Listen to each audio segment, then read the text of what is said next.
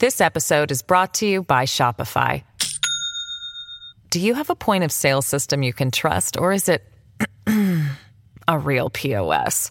You need Shopify for retail. From accepting payments to managing inventory, Shopify POS has everything you need to sell in person. Go to shopify.com/system all lowercase to take your retail business to the next level today. That's shopify.com/system. This episode is brought to you by La Quinta by Wyndham. Your work can take you all over the place, like Texas. You've never been, but it's going to be great because you're staying at La Quinta by Wyndham. Their free bright side breakfast will give you energy for the day ahead. And after, you can unwind using their free high speed Wi Fi. Tonight, La Quinta. Tomorrow, you shine. Book your stay today at lq.com.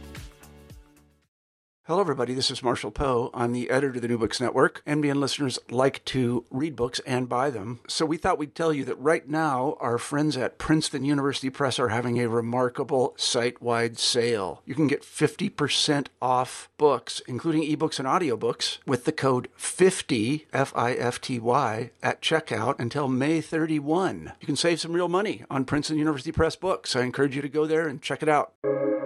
Welcome to the New Books Network. Hello, historians. My name is Eric Gruby, a visiting assistant professor in the Department of History at Boston College and one of the hosts for New Books in German Studies. This podcast channel is part of the New Books Network, and today I'll be hosting Dr. Nicole Eaton. Nicole Eaton is Associate Professor of History at Boston College, where she teaches courses on the Soviet Union, Imperial Russia, modern Europe, authoritarianism, and mass violence. Her research interests include nationalism, communism, fascism, ethnic cleansing, borderlands, urban history, the Second World War, environmental history, medical humanities, toxicity, and chronic illness in East, Central Europe, and Eurasia. Today we'll be discussing her first book, entitled German Blood, Slavic Soil How Nazi Königsberg Became Soviet Kaliningrad. It's out now via Cornell University Press as a part of their series Battlegrounds Cornell Studies in Military History. Nicole, thanks for being with us today. Oh, thank you so much for having me, Eric. It's a pleasure. So, to start us off, I just want to ask how did you come to this topic?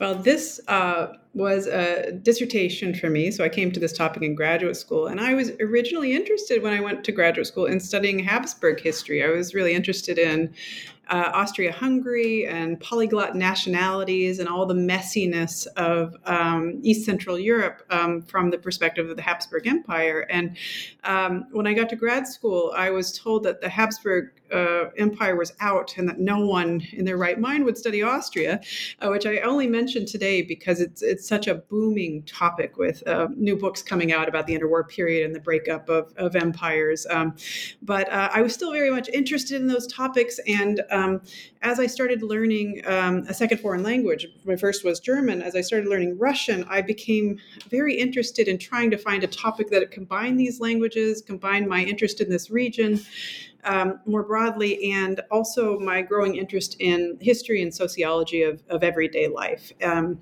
and uh, Königsberg Kaliningrad, uh, when it occurred to me, really appealed to me as this one place that had been both German and Soviet, and a place where these two uh, mutually antagonistic regimes had met on a single uh, on single soil and battling for the future of humanity. And and the thought that I could write about this one place and this long series of many encounters uh, and bring in some of the my interest in nationalities um, and, and ethnic and ethnic groups and polyglot uh, issues. Uh, also, my interest in everyday life. It just seemed like a great fit.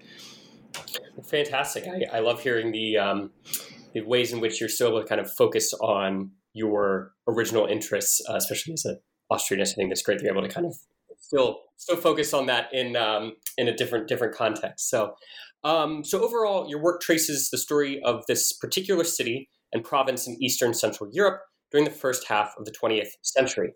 Uh, more specifically, you examine the violent transformation of German Königsberg, a city in East Prussia, into Soviet Kaliningrad, which became a newly federated oblast within the Russian Soviet Socialist Republic.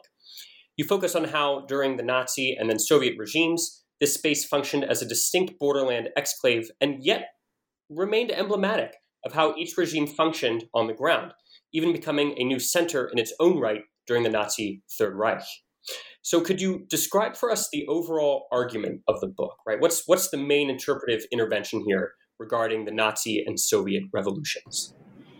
Yeah, that's a great question. That's the million dollar question, or ruble, or Reichsmark. Um, so, uh, Königsberg and Kaliningrad, on the one hand, are very. It's a very particular place, and so it's uh, it's if one is going to do history right, then it's important to take those particularities into account. And that's something I really do in the narrative.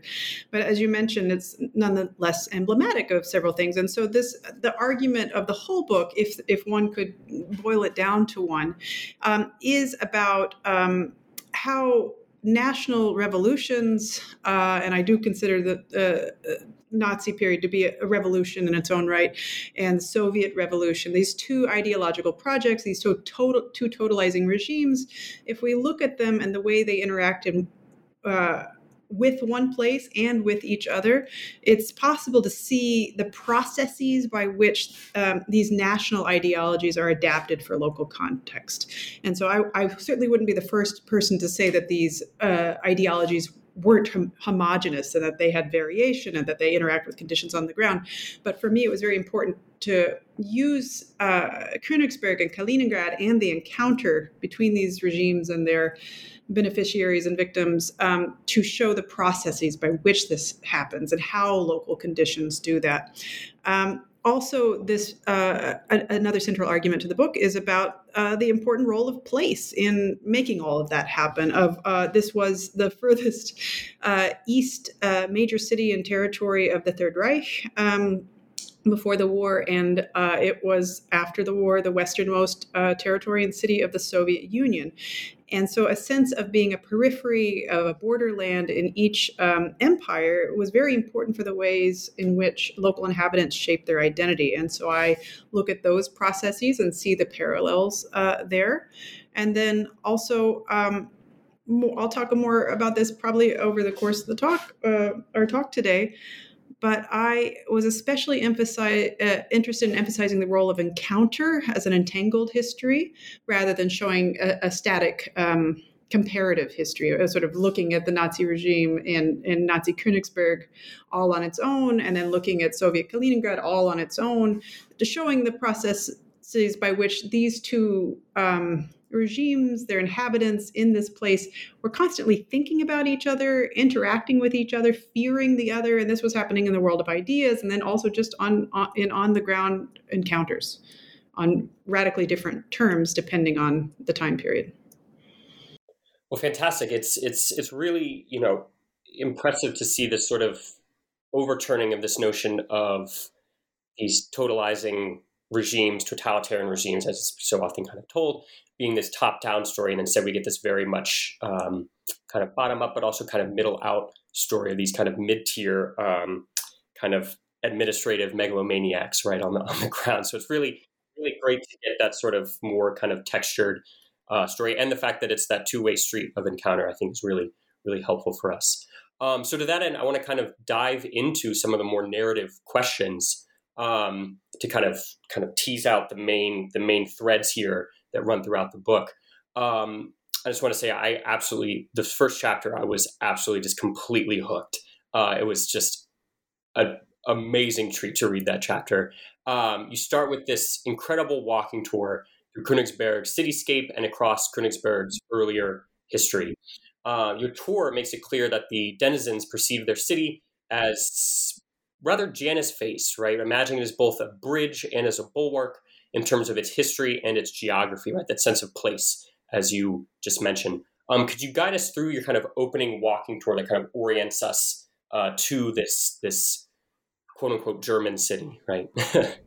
Sure. Um, I do open the book with a, a, walking tour of, of Königsberg, and um, I won't take us street by street through the city. I think that's probably better read than, than narrated um, aloud. Uh, what I wanted to do, though, was uh, set the scene of a, a, city in the interwar period of this particular city and embed Königsberg's history into um, the context of the collapse of two multi ethnic empires, both of which were crucial for Königsberg's identity. One was the German Empire, um, and the other was the Russian Empire. And East Prussia, this province uh, of which Königsberg was the capital, um, had an, up until the First World War, the end of the First World War, bordered the Russian Empire. And it was a site for exchange, for trade. Uh, Königsberg had been a port city of the Hanseatic League, um, had been there on the Baltic Sea for over 700 years. Its whole identity had grown up um, over time to be a site for exchange for trade.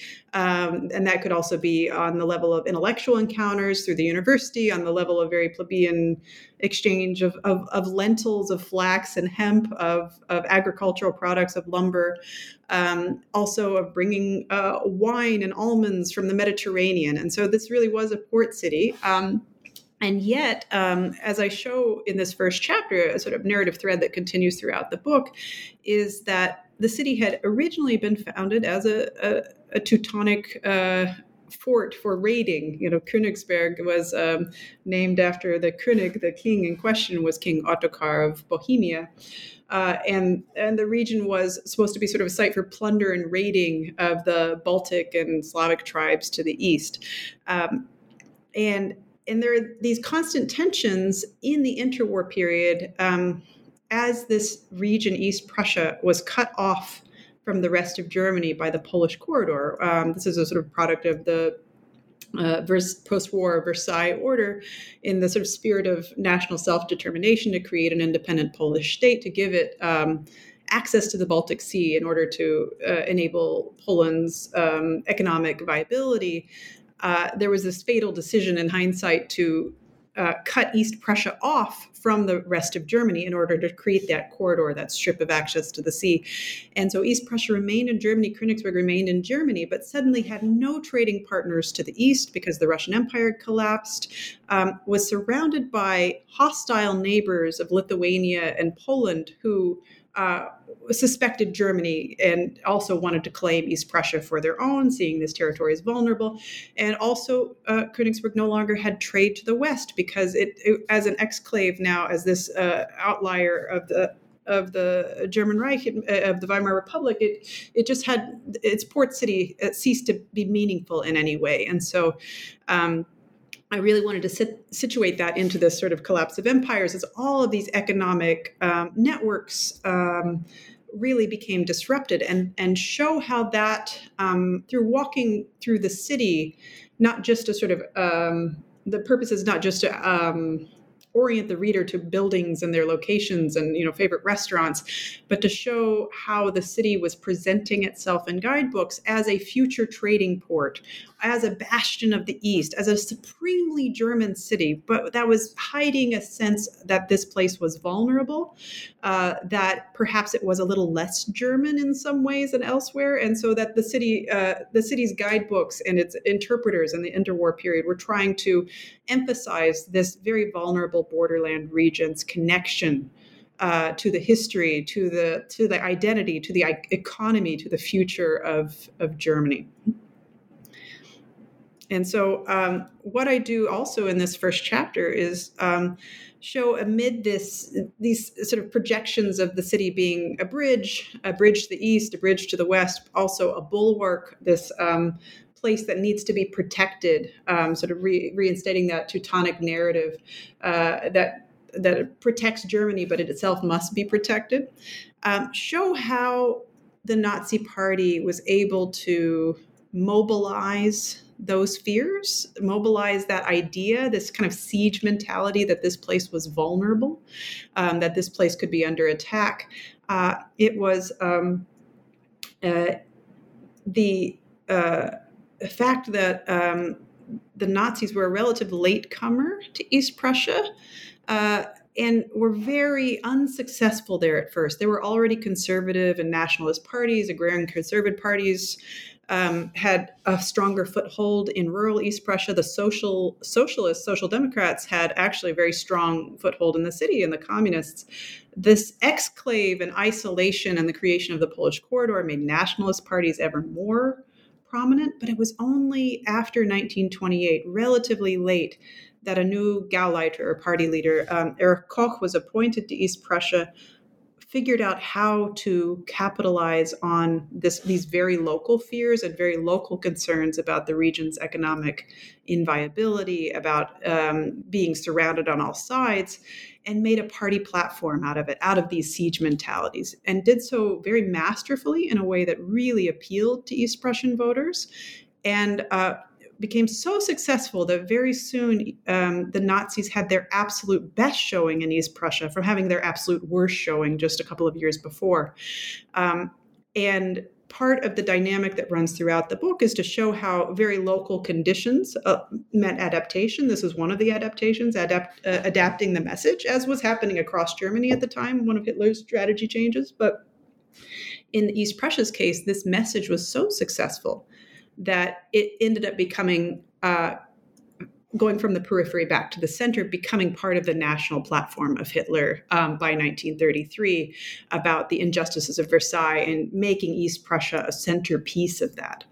Um, and so this is part of the the mission of the um, first chapter is to show how these myths, how these myths of place, um, really did grow out of the interwar period and how they were capitalized on by the Nazis yeah, and it's really it's really you know fascinating to hear just the kind of the borderland dialectic between vulnerability and strength, right? The kind of those interconnectedness of those two, um, I guess, sort of senses of self, right, uh, coming to the fore here, and also the the extent to which you you know totally reversing the, the core periphery dynamic, which which sort of gets us into the uh, of the Nazi rise of power, right, in in in Königsberg coming back to kind of shape the larger Nazi message, right? Which um, takes us into the the second the second chapter, right? Uh, which is to say, we we you trace out um, the the the rise to the zenith of the Nazi Continental Empire during the Second World War, and so this question is sort of um, uh, twofolded as well, right? Uh, what set Königsberg and East Prussia apart, both kind of literally and figuratively, figuratively during the Nazi era? Um, but also how did it become central, very much central to the Nazi Empire, particularly when it came to their um, policies and kind of spatial imaginaries for the quote unquote the East? Mm-hmm.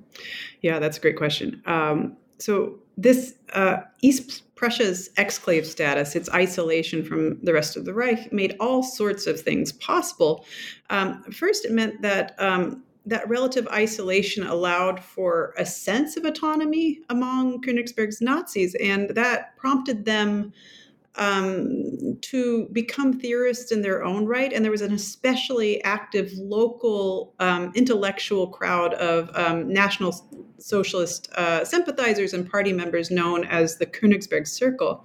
And among them, um, historians, economists, journalists, econ- uh, um, philosophers, even uh, Prussian uh, civil, uh, civil servants, and they uh, imagined that East Prussia's relative underdevelopment as a region that had been passed over for industrialization, that had few natural resources like the Ruhr Valley or Silesia, uh, and that was undergoing this crisis of agriculture, even more so with uh, disrupted trade networks. They thought that this would make East Prussia this uh, school of the revolution. And that was a quote from one of the um, books by um, Erich Koch's uh, primary economist and theorist, um, man named Grunberg. Uh, they thought that this school of the revolution they would create their own national socialism which was very much influenced by the left wing of the party this so-called prussian socialism um, uh, that was in, influenced by the Strasser brothers. That Koch was an affiliate with them, and they continued on even after that left wing was purged, mostly from the party. They managed to sur- keep it surviving in Königsberg, and they thought that they were going to implement this version of a sort of collectivist settler agr- agrarian paradise, you know, with a sort of that would balance modern industrial um, capacity with these big sprawling farms where German workers would be leaving their sort of uh, Großstadt, big city, miserable existence and come out to be working in these farms and, and sort of make East Prussia this new, um, bold and economic. Um, economically viable place, and that that regeneration would then be exported to the rest of the Reich. Now, this didn't actually come to place. The 12 year Reich, as we know, uh, I'm sorry, the thousand year Reich lasted about 12 years, most of it um, in the conditions of, of war. And so they didn't actually get to carry out all of these uh, fantasies of regeneration. What they did do um, was uh, to bring about full employment and became very famous for doing that. Uh, and Erich Koch um, became because of the region's peculiar um, separation not only the most party uh, powerful party boss in all of um, the German Gau, uh, Gaue in all of the regions. He was the most powerful, but he also became um, the um, he, he also became uh, the most powerful civil servant um, as a Reichspresident of the Prussian lands, and he was one of the. Uh, it was the only place where this had happened, where uh, he was the leader of the state and of the party of that entire region. It gave him really unprecedented power, and he managed to style himself as this um, little Hitler, you know, sort of a, a little Fuhrer. Uh, so much so that um, uh, the people surrounding Hitler in Berlin, Himmler, Goering, tried to oust him, but were unsuccessful because Hitler appreciated Koch's loyalty. Um, the other way that I wanted to mention about this region's particularity was uh, the uh, ethnic mixture of East Prussia, while Königsberg itself was German by all accounts, by um, uh, mostly Lutherans, German speaking, many of them German last names. The further one went from Königsberg, either to the toward the borders of Lithuania or toward the borders of Poland, especially in the southern two thirds of the province, much of the po- population spoke either um, within a generation or two had spoken Lithuanian at home, uh, had, although had mostly assimilated by that time, had very Lithuanian sounding last names, barely adapted to German, and in the southern two thirds of the province spoke the Masurian dialect of Polish. Um, during um, the interwar period, there had been a forced plebiscite by the victors.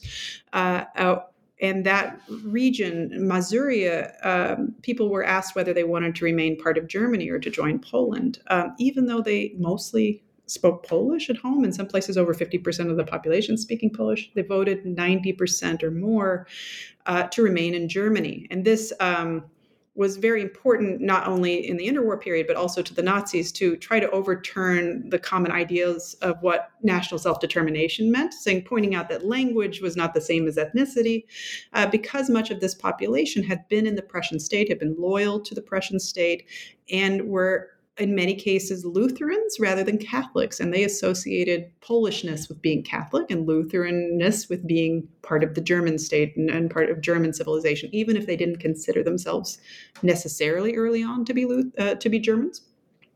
During the Nazi period, um, part of uh, what East Prussia's Nazis did differently was to redefine the terms for Germanness because it was the case that they very much wanted this population, which had been loyal, which wanted to remain in German, Germany, wanted to redefine them as Germans uh, and did so by pointing out that it could be a matter of willpower, it could be a matter of just cultural affinity. It didn't have to necessarily be blood. Uh, and so this is one of the I- ironies of the title german blood is that they argued it didn't have to be blood of course there were all kinds of internal um, contradictions the further you scratch the surface of, of nazi race science the more ridiculous it becomes because of course when it came to jewish blood uh, one drop was major jewish but when it came when it came to the case of uh, Lithuanians and Poles, they could do all kinds of ways of, of redetermining uh, the meaning of belonging.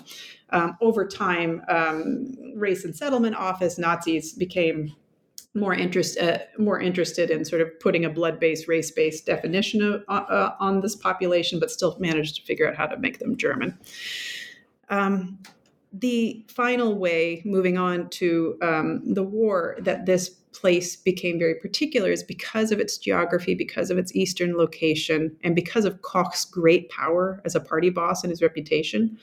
Uh, uh, East Prussia was primed to become a sort of informal civilian empire during the war. Königsberg's Nazis first uh, gained territories in 1939 that were um, grafted onto East Prussia. So East Prussia itself expanded during the war, um, taking parts of Poland. Uh, uh, after 1941 and the invasion of the Soviet Union, uh, the Bialystok region, uh, today in, in Belarus, a little bit of Poland, also was fused to East Prussia as a sort of East Prussian uh, personal colony that was separate from um, Ostland or separate from Reichskommissariat Ukraine. And Erich Koch became uh, the Reichskommissar of all of Nazi occupied Ukraine, the, the, main civilian administrator. Um, there really should be more work done on this because much of the civilian administration were just uh, Koch's cronies from Königsberg. And so, for example, the very first Nazi in Königsberg, a baker named Walter Magunia, himself not very interesting because he wasn't an intellectual or theorist um, and wasn't very part- important other than having been the first Nazi, was appointed the mayor of Kiev during the war. And so there are all of these links where the civilian administration is coming from Königsberg or associated with East Prussia in some way. Um, and uh, so that is a small part of my story, but a, a very interesting uh, phenomenon. Yeah, I, I truly the the kind of colliding of the kind of Nazi obsession with you know the strength of the will versus the kind of the stereotypes of biological racism that we kind of take for granted. Um, to me, was one of the most just utterly fascinating things to see the ways in which this was not. It, it was truly being kind of hashed out. I struggle to say the word intellectually, but kind of mentally among these Nazi theorists about how we kind of try, how they would try to pin down criteria for inclusion and exclusion, and how that was inherently, as you say, you know, totally laced with so many problems and and and um, errors and all kinds of you know fallacies. But it was just fascinating to see that kind of that that tension that the will could kind of in their mind kind of trump blood in some ways. To me, was just so powerful to read because it just kind of bucked everything I would would have assumed right um, about this this process. Um, so when the war obviously starts to go badly for the Germans, right? How did um, the Nazi retreat, right? The kind of um, the rather I'll let you get into the details, but the, the the details of the Nazi policies for retreat, how did that intersect with and exacerbate the kind of already ongoing processes of the Holocaust and genocidal violence? Yeah. Oh, that's something very interesting that you mentioned. Uh, I wanted to mention that um, early on in the war, another um, interesting feature of East Prussia's extension of this rule from the Baltic all the way to the Black, Black Sea, this continuous stretch of East Prussian, in some ways affiliated, dominated, uh, ruled territory, is that there were so many precedents for the Holocaust that were set there. Um, some of the early uh, euthanasia campaigns took uh, uh T4 experiments took place. Um, uh, uh, Operation T4 rather took place in the Polish territories that were annexed to East Prussia. Um, some of the rehearsals for the Holocaust in 1939, the first uh, ghettoizations, um, and even theories of how to ghetto, ghettoize um, were created by uh, East Prussian theorists. Um, and uh, some of the first um, massacres, more or less spontaneous and then planned, were happening in 1939 40 in these East Prussian annexed territories.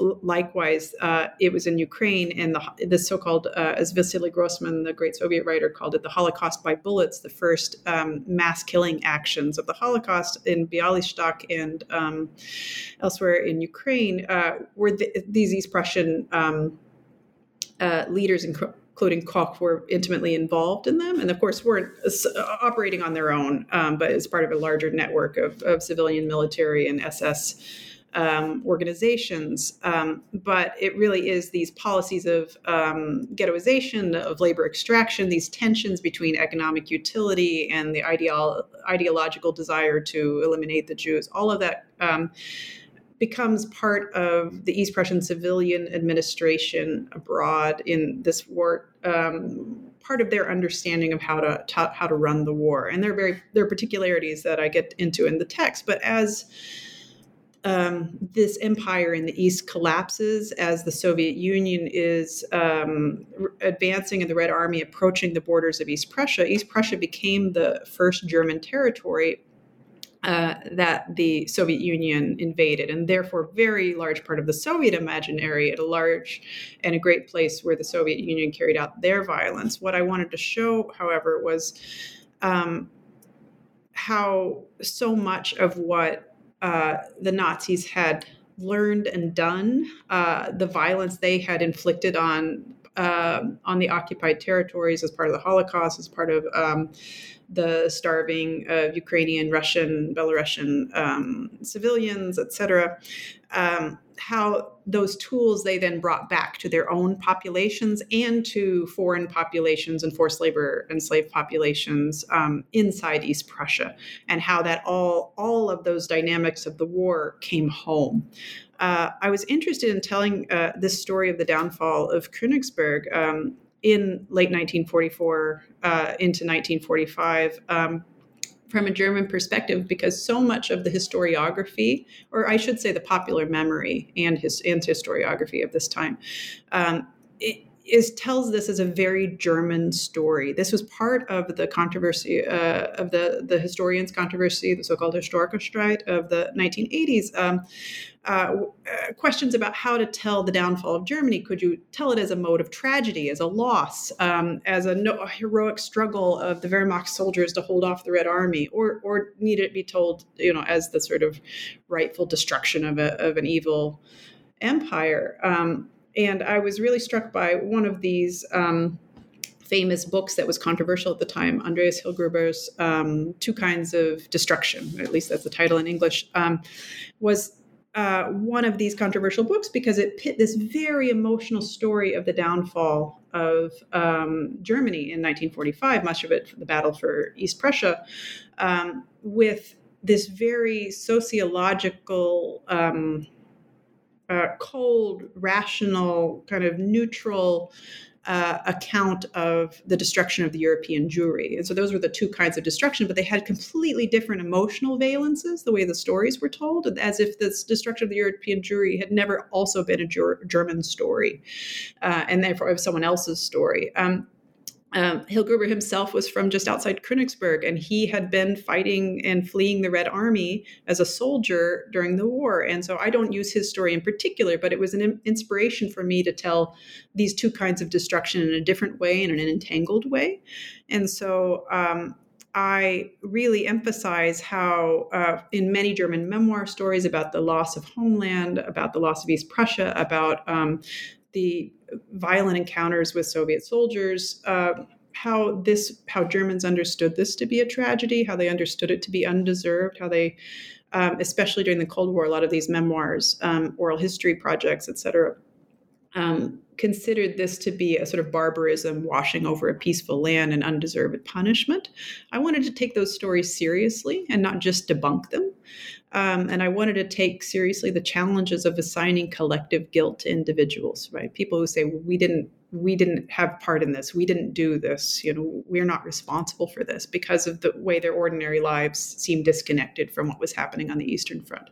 So what i was very interested in showing was the ways in which this province had been very integrated into the, the war and the politics of the eastern front had profited from it had also suffered because of it had disproportionate number of soldiers called up etc um, and to show how the tragedies that happened there as the Nazi Party and as German leaders in Königsberg and East Prussia, and also military leaders, forcefully integrated everybody into the war effort, how not only Germans suffered from that, uh, and they suffered at German hands, but also Jewish prisoners from the Stutthof concentration camp, over 7,000 of them murdered and marched into the Baltic Sea, and how ordinary German civilians, ordinary, whatever that means, young German teenage boys, Volkssturm members called up um, to serve, were um, made complicit and forced to take part in those killing actions. And so, showing how all of these tragedies on all sides were combined and how this was not just a German story was very um, uh, important to me to, to, to reintegrate these stories of the Holocaust and of German suffering. This episode is brought to you by Shopify. Do you have a point of sale system you can trust, or is it a real POS? you need Shopify for retail. From accepting payments to managing inventory, Shopify POS has everything you need to sell in person. Go to shopify.com slash system, all lowercase, to take your retail business to the next level today. That's shopify.com slash system. Yeah, and it um, it really is both, you know, illuminating, powerful, and humanizing to to read these stories, but it is really, you know, heavy and important to to go through them. And um, I kind of want to get to this this notion of as historians, how do we treat violence on this sort of scale and in this sort of horrific manner, right? So, obviously, given your topic, um, violence and death uh, loom large throughout the book, right? From warfare, racial violence, genocidal violence, um, uh, mass sexual violence to starvation, epidemics, and just overall general deprivation. Um, and you powerfully, you know, reconstruct these stories for us and recognize the humanity within and behind all of this violence. But I was wondering if you could sort of peel back the curtain a bit in terms of, I guess, maybe method or or writing um, about how you approach these forms of violence and how to kind of reconstruct them um, on their own terms, but in ways that aren't sensationalist, I guess be, be kind of the, the tension I, I, would be curious to hear about? Yeah, this was something I was really interested in. Um, I remember um, I went to grad school at Berkeley, and I remember there was a professor there, Thomas Laqueur, who's since retired. Um, uh, a famous historian of cultural history, has written all kinds of great works, and he says, you know, the only methodology we historians have is the calendar. You know, sort of joking about how, how um, loose history is a field c- compared to the other social sciences in terms of what we use for methodology. And so I'll say I certainly use the calendar, um, but in uh, in terms of uh, my other approaches, uh, I am very much an historian who works through narrative and uh, rather than sort of structures of of sort of arguing um, upfront about they say and I say, and, and, where my intervention is into the historiography. But that said, is I was very interested, as I mentioned about um, the German side of the story of the downfall of Königsberg. Um, it could be easily juxtaposed with the Soviet story of. Um, a heroic invasion, uh, a heroic liberation of the world from fascism. I was very struck by how many personal narrative accounts there are diaries, memoirs, later oral histories, official histories. Um, um, by historians, by emigre groups, uh, by veterans groups on all sides, uh, and how all of them are telling dramatically different stories with dramatically different moral values about what happened in 1945 in East Prussia. Uh, this was the first German territory invaded. This was one of the most bloody battles of the Second World War and one of the greatest mass flights of a civilian population. Um, and so it is this site that created all kinds of stories, all of them contested. And um, German civilians uh, suffered in great numbers. They were mass raped. Um, soldiers raped them. Soviet soldiers raped them. Um, some estimates are that um, there were 0.6 rapes per soldier um, in East Prussia, or um, many women uh, aged uh, young girls to very old elderly ladies were um, raped multiple times, gang raped, uh, many of them killed in the process, others left uh, left bleeding to die. Um, many people were also executed. There were there were more um, women at the time than men. The most men were very very very young or very very old because anyone up through the age of mid 60s had been called up for the Volkssturm by that point, unless they were invalids. Um, and so this is very sort of a, a gendered story of uh, male soldiers and and female um, civilians and, and children. Um, what I was interested in doing was showing juxtaposing these stories, showing the ways in which the Soviets had understood what they were doing, in, insofar as we can reconstruct it, um, what the Germans understood happening to them, and what their sense of responsibility or not was for it, um, how they explained these stories. And I wanted this to be a really multivocal narrative. What I did differently from other historians in the past was emphasize, um, and this almost this has almost never appeared in the English language historiography of the end of the Second World War. uh, emphasize not just only the violence and the horror of uh, the Soviet mass rape of German civilians, um, which has been featured in the historiography, a famous poem by Alexander Solzhenitsyn about um, about um, mass rape and all, all kinds of other uh, accounts. I wanted to get a sense of not only what the Germans thought about what was happening, but what the Soviets thought. And so there are a number of um, memoirs from the 1980s and 1990s of, of while it had been very taboo to admit that rape had happened. Uh, the, uh, it, it, was part of the sort of anti-fascist line of the post-war period that these were noble, heroic Red Army soldiers bring, bringing socialist hum- humanism, right? And any excesses were um, very minor and, and very infrequent. And so there are a whole slew of memoirs um, in Russian that talk about the violence. Often these were later dissidents uh, intellectuals. It wasn't most people who then brought this up, but there were there were many. Uh, and so I reconstruct some of those narratives and how some soldiers lost faith in the Soviet project because of what they witnessed in East Prussia, and others rationalized it. And so to tell this story. Um, of this really fateful encounter in 1944 45 from these different perspectives and to not say that one was wrong and the other was right on the one hand but not to not to rationalize and apologize for rape uh, or murder or execution but to contextualize it, the world from which the Soviets had come, uh, 26 million people died. Everyone in the Soviet Union had lost um, someone to the war, often a comrade fighting side by side, a family member uh, a lover or a friend, um, everyone's lives had been disrupted for years. Uh, and then uh, they had just liberated the concentration camps just before entering East Prussia. And all of that context is also important for explaining, for understanding, if not for forgiving what happened. Well, thank you. Yeah, and I think I mean the book does a marvelous job in kind of walking all of those those different lines, right, and and, and keeping that that balance in mind. Um, so sort of moving into the more Soviet kind of part of the narrative in terms of occupation, but not necessarily in terms of experience, right?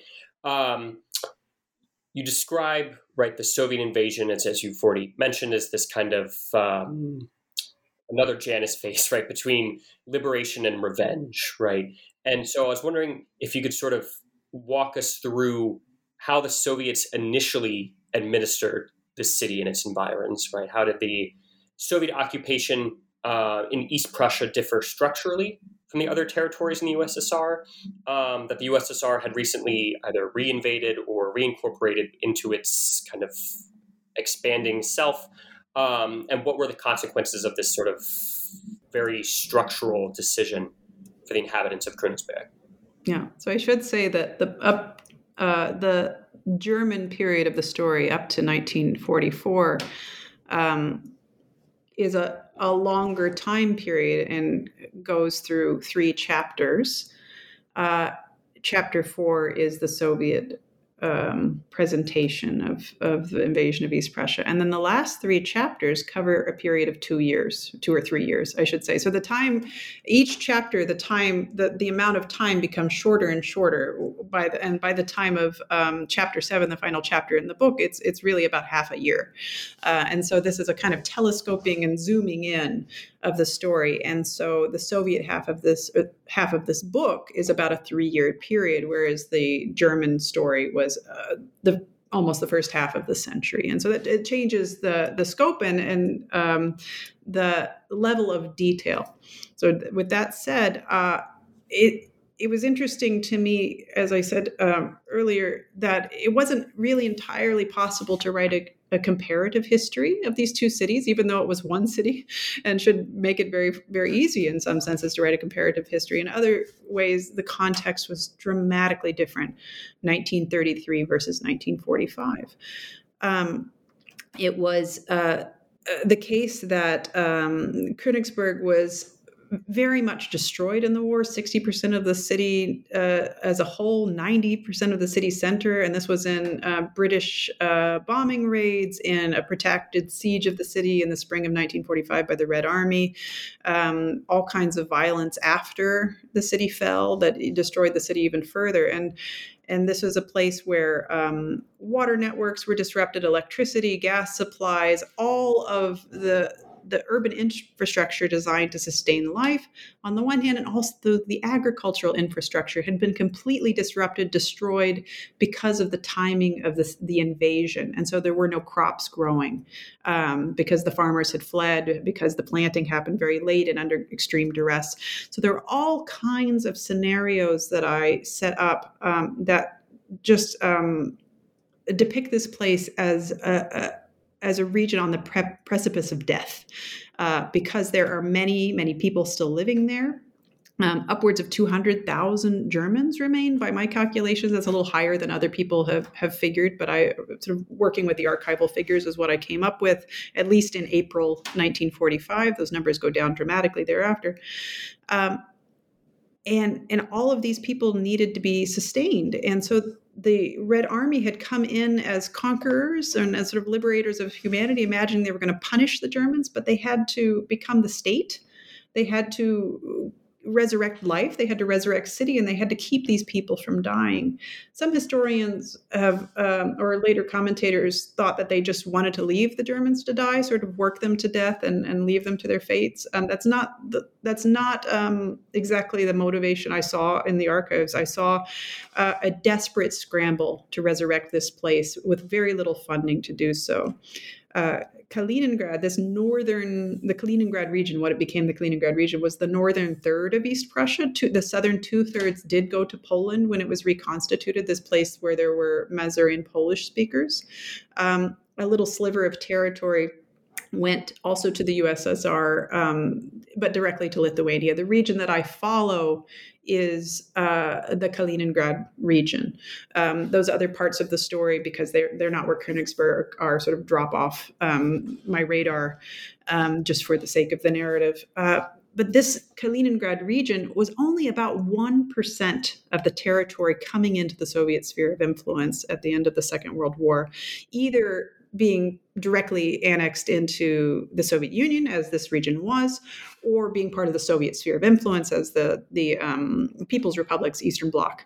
And so this this is a tiny, tiny region. It's at the center of of my story and the center of life for the people living there. But it uh, even though Stalin had maneuvered during the war to claim it, uh, maneuvered during these um, wartime conferences with the Western Allies, um, claiming the need for an ice free port, ostensibly, though, wanting a buffer for the re-annexed Baltic republics, uh, wanting the sort of buffer region to protect the Soviet Union um, from the West.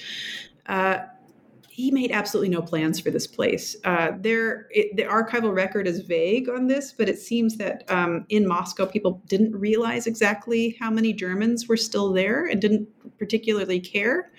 Uh, and so this region was set up as a military district, a special military district. The provisional military administration that operated were just the same soldiers who had uh, of the 11th Guards Army, uh, part of the Third Belarusian Front, who had who had uh, captured the territory. So they were the same people who had engaged in this mass rape and pillage and looting. Were then called upon to switch their um, approach to the population to get them to work, to, to incorporate them in some way. Because there were no real plans for this territory other than it would be in the Soviet Union, there were also um, no plans for it at the Potsdam um, post-war conferences, where the, the expulsions of the German populations were set, the resettlement of Germans in East Central Europe, and so while Germans elsewhere were being expelled um, in Kaliningrad, they weren't. There, there was no discussion of this. There were absolutely no discussion of getting rid of the Germans, uh, and uh, the Germans. Once the borders were closed, were not allowed to leave. They were forced to stay some historians have depicted that as a kind of big penal colony, as a big for, forced labor sort of gulag, all of, of, of Kaliningrad. Um, I think it became that way not by design, if it did, um, but because this region was underfunded, isolated in a sort of eerie parallel to interwar um, East Prussia, but much more dire circumstances, left to its own devices in trying to fix an unsustainable economic situation. Um, and so this is the problem they were left with a, a, German population on the edge of death, a city on the edge of death, no funding uh, to resurrect it, but then the urgent need to do so and an urgent need to figure out what to do with these Germans with no instructions from Moscow or the military command in Berlin. Yeah, it was really, I mean, in many ways illuminating and just kind of jaw dropping to read the kind of utter kind of hanging question mark left over this this entire uh, city and its environs uh, from the kind of Soviet perspective and the the Soviet kind of military administrators on the ground sort of trying to scramble um, their way and, and fumble their way through this this kind of uh, return to some sort of functionality to a place that they had just utterly destroyed, right? Um, and I wanted to kind of turn to that that notion of kind of I guess reconstruction. This this the role of labor in Soviet society, right, and the Soviet Revolution more broadly, and and that kind of um, almost kind of mystical aura around labor, both both as a theoretical revolutionary process and as a physical action in the material world. Um, could you discuss in in Königsberg what work, like work itself, right, was labor supposed to do regarding the formation of a kind of anti-fascist population, right? How is this and, and get into kind of the, the double-edged sword of that that that mechanism that comes to to to, to be between redemptive labor and anti-fascism. Yeah, wow, that's a great setup. Um, so I should say, sort of more basically, the last three chapters of the book, uh, five, six, and seven, the ones that are set in the post-war period, 1945 to 1948, are really preoccupied with this problem of the German population and their relationship to Soviet society. And I don't only follow the Germans; they're not the only part of the story and the only protagonist I care about.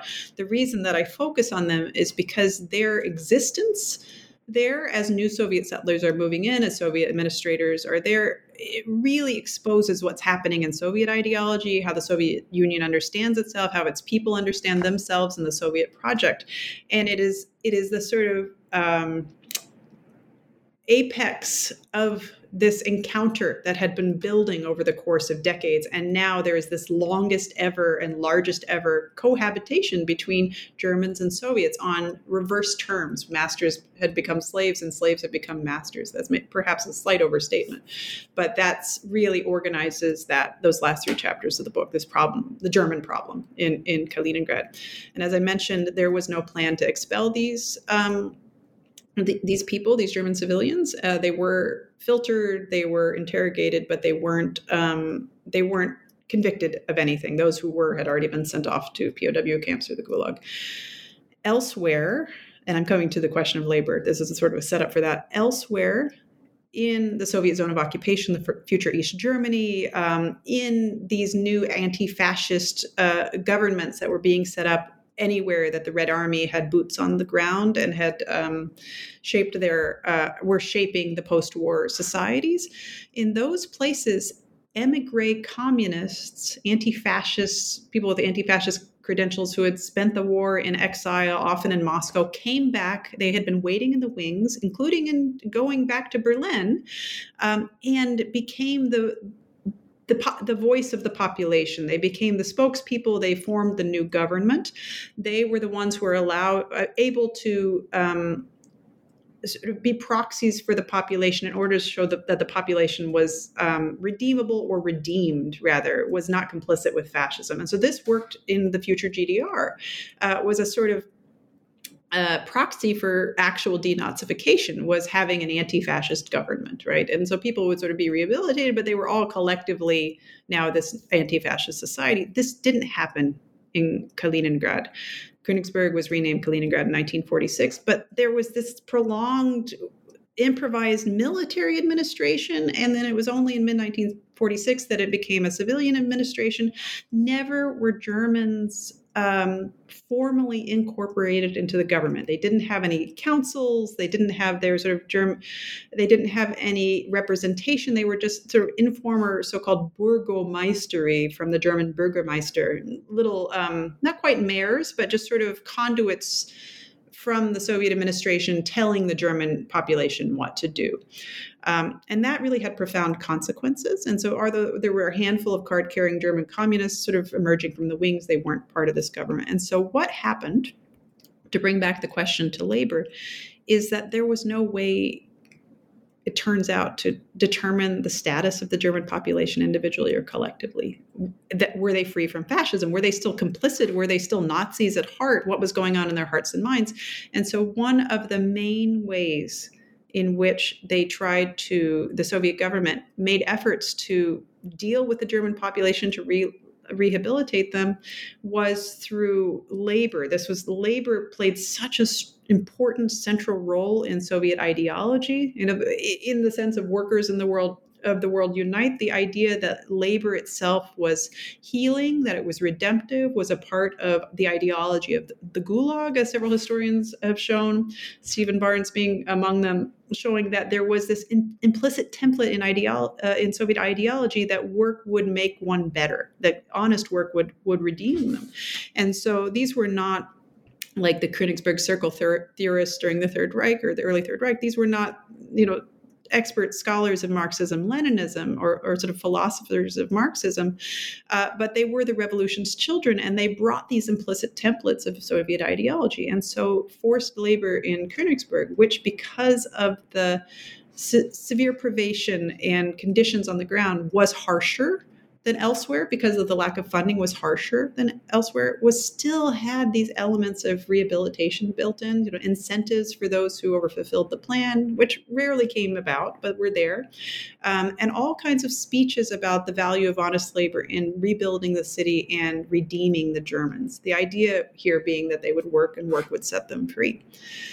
Um, the problem though was that there was no real measure to gauge success except for whether the city had been reconstructed or not you know?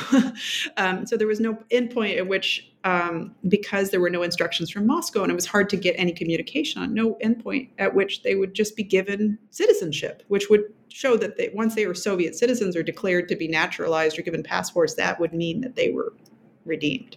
But that never happened.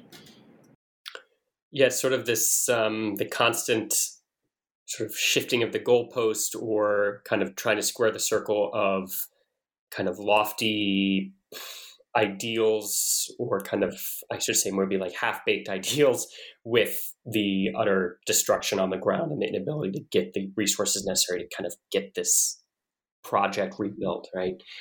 Um, so i was wondering if we could get to and I, I also want to comment the the you talked about the kind of the condensing of the temporal scales of each chapter, right? I thought it was fantastic because it kind of heightens the sense of of kind of urgency. You kind of get this very good like page turning effect um, uh, as a reader. So I thought that was that was really really powerful.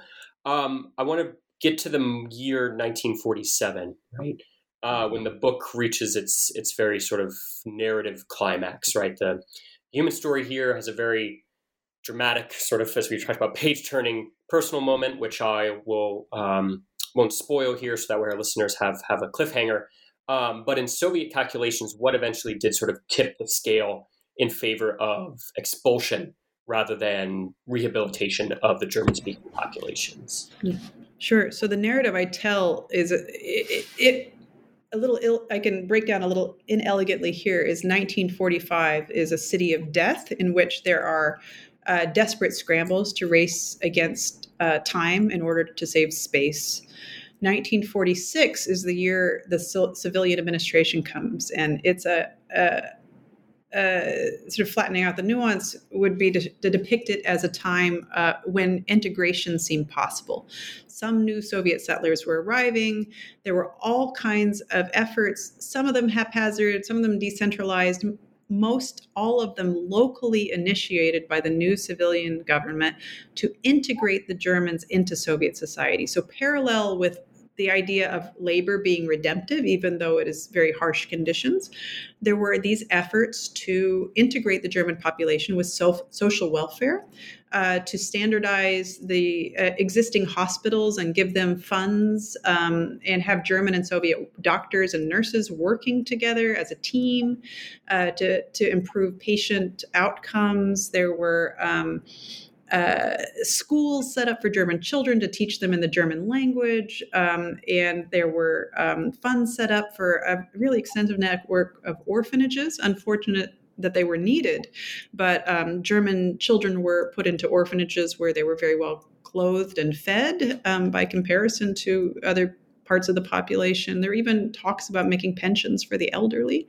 A lot of this was haphazard, as I say, and existed sometimes more on paper than in practice. But to see these constant efforts to try to integrate the Germans not as a penal colony, and besides his efforts at social welfare, there were also attempts to educate Germans directly about the superiority of socialism, the superiority of the Soviet Union and its mission, and uh, that it was the most progressive in the world, and the evils of fascism. And so there were these three pronged approaches uh, rehabilitative labor, social welfare, and anti fascist education. What uh, really tipped the scales in 1947 uh, was a number of um, a number of factors um, demographic, material, and ideological.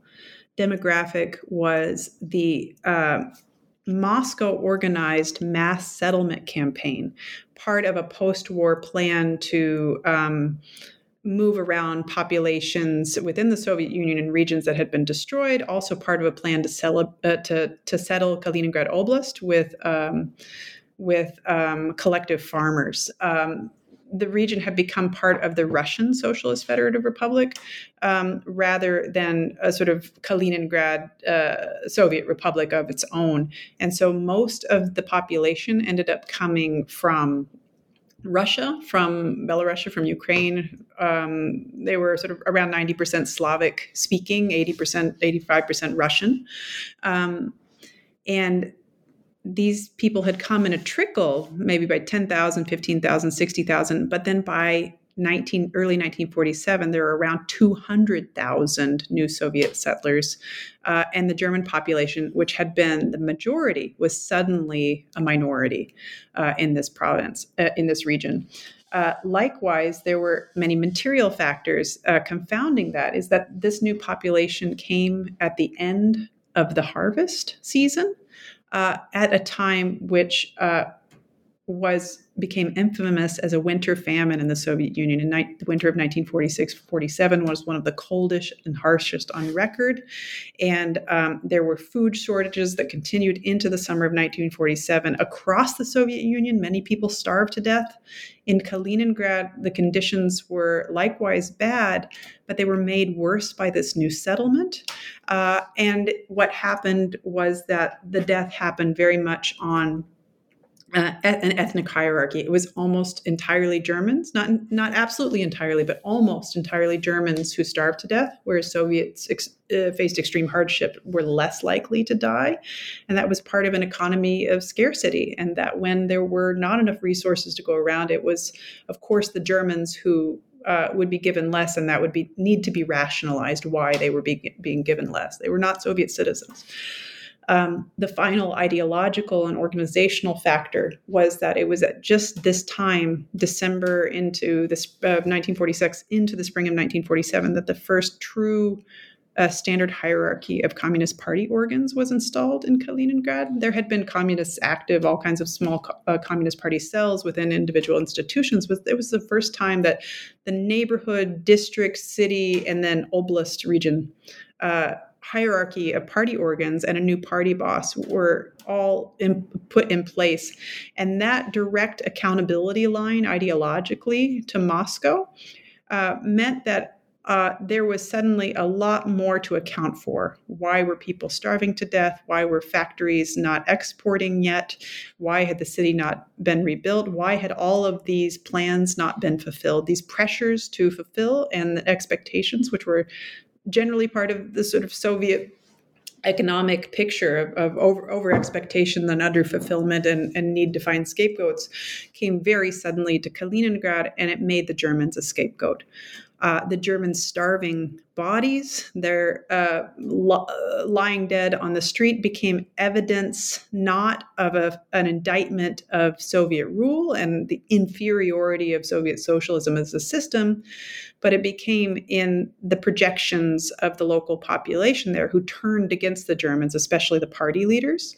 Um, evidence that the Germans were suffering from fascism. This was a, a physical manifestation of their uh, ideological failings. Uh, and so this uh, became part of a scapegoating line that became a witch hunt trial in order to deflect blame for failure to rebuild, which was uh, as I noted earlier in the book, really impossible given the lack of funds and, and shortages of supplies and labor, uh, became a campaign to expel the Germans. And this is something that was very interesting to me in the archives because any other historians had assumed it had come from Moscow, had assumed that the, the it was a, a declaration on high that was really started from above and that it even went against um, economic prerogatives in Kaliningrad uh, I agree that it went against economic prerogatives in Kaliningrad because there were still labor shortages, and Germans found formed the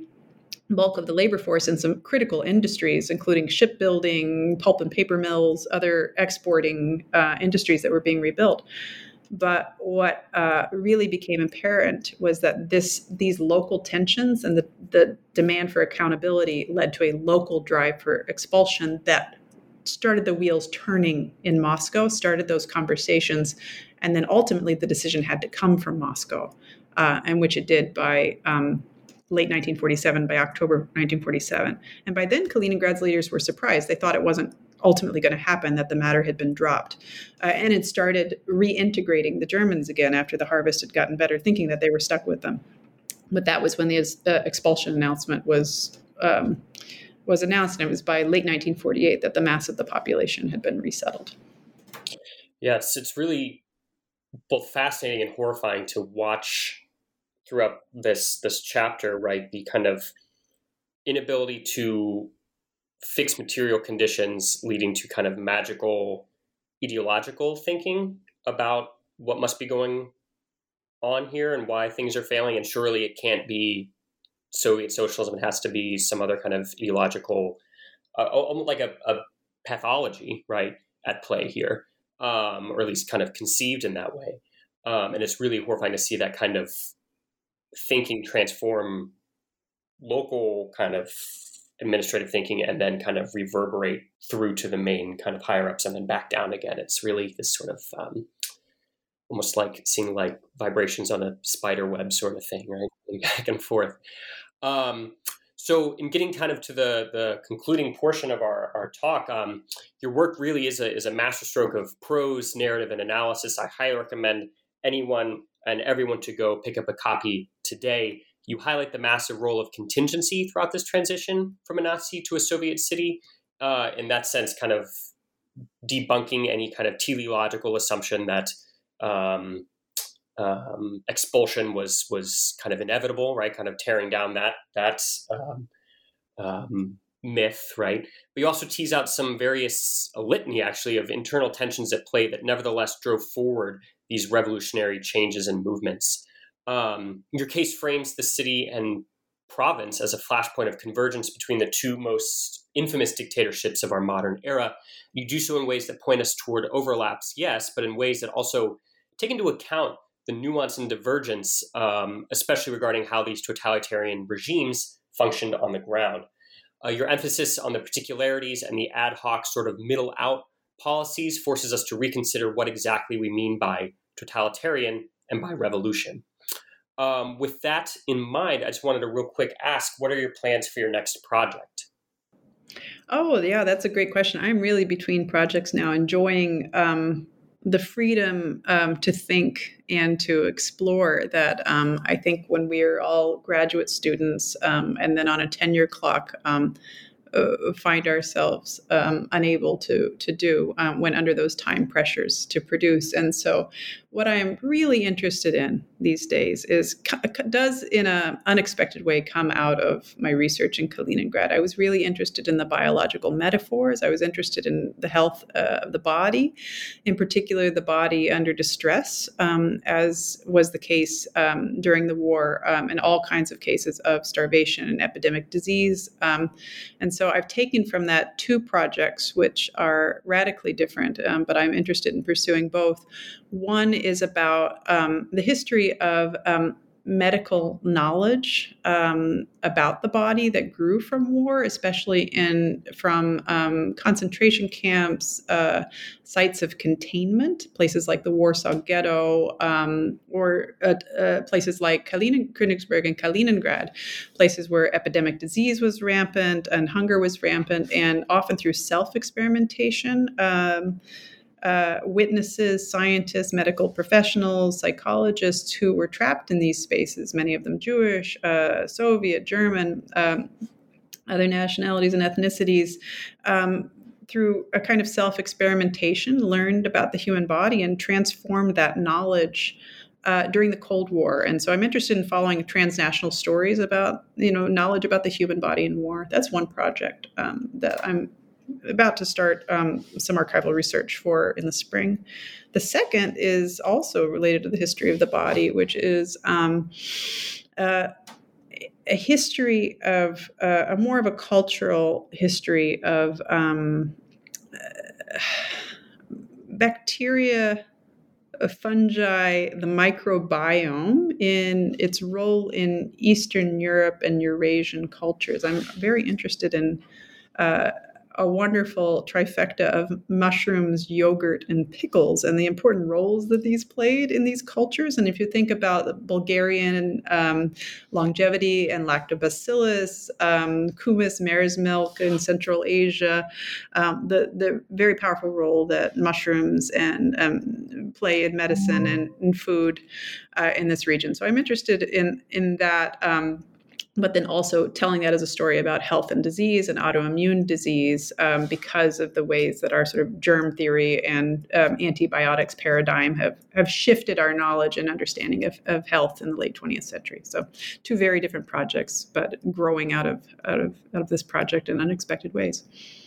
That looks absolutely sounds absolutely fascinating, and we look forward to to hearing uh, and learning about whatever um, you you write next. So once again, uh, German Blood, Slavic Soil, out now with Cornell University Press. Um, highly recommend everyone go get a copy as soon as they're able. Thank you so much for being with us here today, Nicole, and we look forward to having you on once again. Thank you so much. I really appreciated it.